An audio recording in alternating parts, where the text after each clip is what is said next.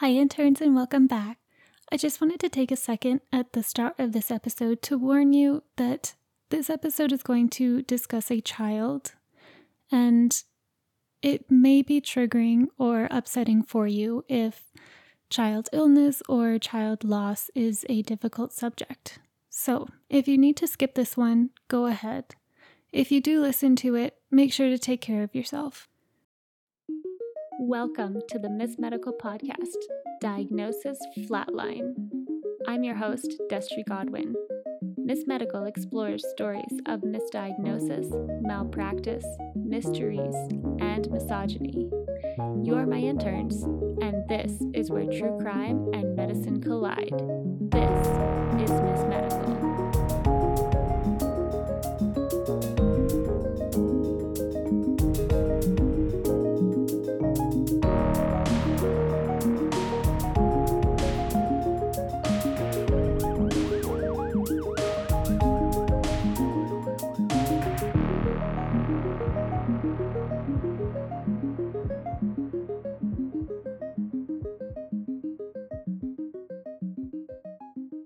Today's story is taking us way out on the east coast of Canada, specifically to a town called Gillams, located northwest of the city of Corner Brook in Newfoundland, Canada. It's a tiny rural town with a population reported in 2021 of only 506 people. If you look up the town on Google Maps, I can definitely see the appeal of the remote location. Located on the western side of the island portion of Newfoundland, it's nestled in a valley surrounded by rolling hills of endless green forests on three sides, and the vast Gulf of St. Lawrence closing off the fourth side. It's in this tiny town where we meet Kaylie Margaret Wheaton, Kaylie was born on July 9th, 2001, to mom, Sharon, and dad, Peter. She was the first child for the couple and was a bright, happy girl. I'm not sure on the exact timing, but Kaylie didn't stay an only child. She became a big sister to her little brother, Zachary, somewhere around 2006, by my guess, when she was about five years old. I can't say if these dates are entirely accurate though. It's kind of a bit of guesswork based on the photos of her and Zachary together that I've found. Now, there is somewhat limited information in the days leading up to March 13th of 2011. But I did find a source that said Kaylie had been sick for several days. On or around March 10th, which is just three days before, she was sick enough that her parents took her to the local hospital, where her primary complaints were a cough and an earache. She was seen by a doctor, prescribed antibiotic eardrops for a suspected ear infection, and then sent home. Her parents were advised, as is typical, to return to the hospital if she became worse or they weren't seeing improvements within a few days. If you're listening as a parent, you'd probably have the same thoughts as me. Kids get sick all the time. And as far as I can tell, this didn't seem especially out of the ordinary for Kaylie either. But what was out of the norm here was that Kaylie was not getting better after the eardrops. So, as they had been told to, on the morning of March 13th, 2011, Kaylie's parents brought her back to the Western Memorial Regional Hospital, which is in Corner Brook, Newfoundland, over concerns that she had been vomiting and they were worried that she was potentially dehydrated.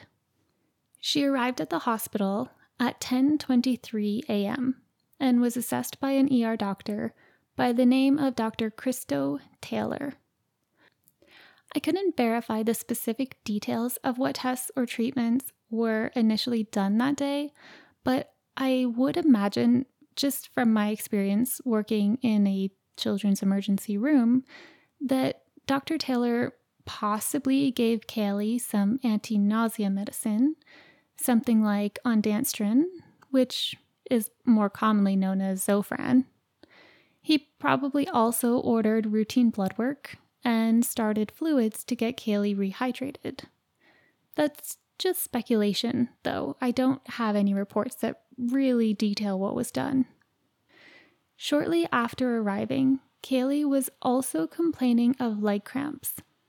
But since one of the leading causes of leg cramps is actually dehydration, this wasn't exactly a shocking symptom. By 11 a.m., which is only about 40 minutes after Kaylie had gotten to the hospital, Dr. Taylor noticed that Kaylie's skin was looking mottled, and he suspected that her peripheral cardiovascular system was actually shutting down, which is kind of just a fancy way of saying that she clearly had reduced circulation, especially when it got to the very far branches of her veins and capillaries. This can be caused by many things, so in itself, it doesn't point to any specific diagnosis. Just simply having relatively low blood pressure and being dehydrated could cause a person's blood volume to decrease and the blood itself to be a bit thicker and stickier, which could cause skin mottling. At this point, we've still really only got known symptoms of vomiting, dehydration, leg cramps, and now the skin mottling. Still, Dr. Taylor did ensure a neurological exam was done, which showed no signs of meningeal irritation. Well, it doesn't explicitly state what they were investigating with that exam. I'd guess they were looking at meningism, which are symptoms that are similar to meningitis, though not actually caused by meningitis. Meningism is most commonly associated with acute febrile illness in children and adolescents, which basically is just any sudden acute illness that involves a fever. However, because there is a lot of crossover in terminology here, it's possible that they were also attempting to rule out actual meningitis. Thankfully, though, whichever way you want to slice it, her exam didn't show any warning signs of either meningism or meningitis. Now, interns, what would you assume the diagnosis is at this point? Well, Dr. Taylor made a diagnosis of upper respiratory infection, something which I see diagnosed a lot in our children's emergency room, usually shortened to URTI on the chart. He also diagnosed her with bronchitis and a sinus infection. I should note that generally URTI and bronchitis are referring to the same issues related to the respiratory system. It's possible that Dr. Taylor suspected bronchitis, but without any definitive testing, he probably included it only as a specification under the kind of broader umbrella term of URTI. Despite starting treatment, which unfortunately, again, I couldn't find the specific details of what that treatment actually entailed, Kaylie actually continued to get sicker her blood pressure increased. Her heart rate was elevated.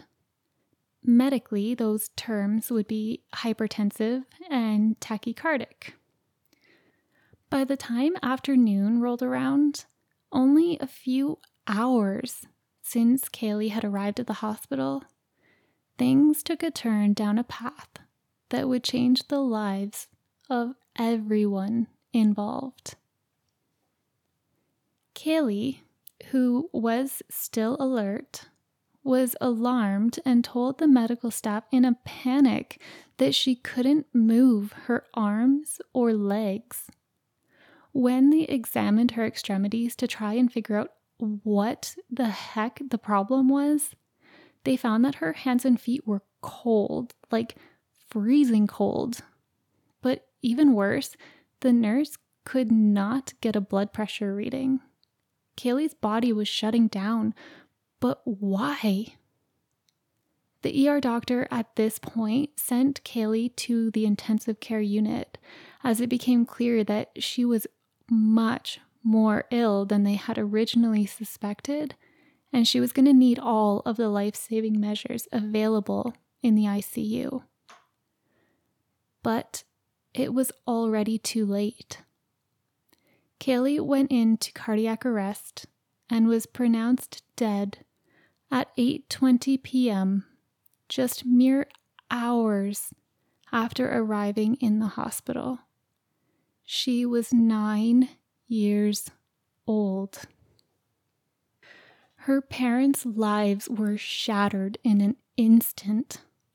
How, in the care of the hospital and being monitored by doctors and nurses, could they have lost their daughter? Kaylie's cause of death was due to her septic state, which had gone undiagnosed. Despite showing signs of clinically apparent decompensated shock, her initial high blood pressure, which then began free falling, tachycardia, tachypnea, weak peripheral pulses, reduced body temperature. She was not correctly diagnosed in time. The earlier warning signs during the stage of compensated shock, which is when the body is still able to maintain blood flow and pressure to the organs by increasing the heart rate and constricting the blood vessels, can quickly and critically progress to decompensated shock if not treated. The key difference in decompensated shock is that the body is no longer able to keep adequate blood pressure for the oxygen rich blood to make it to your extremities and your vital organs. In a medical setting, this would be when you see the plummeting blood pressure or the inability to even obtain a blood pressure. It is highly critical to recognize these symptoms and quickly for survival.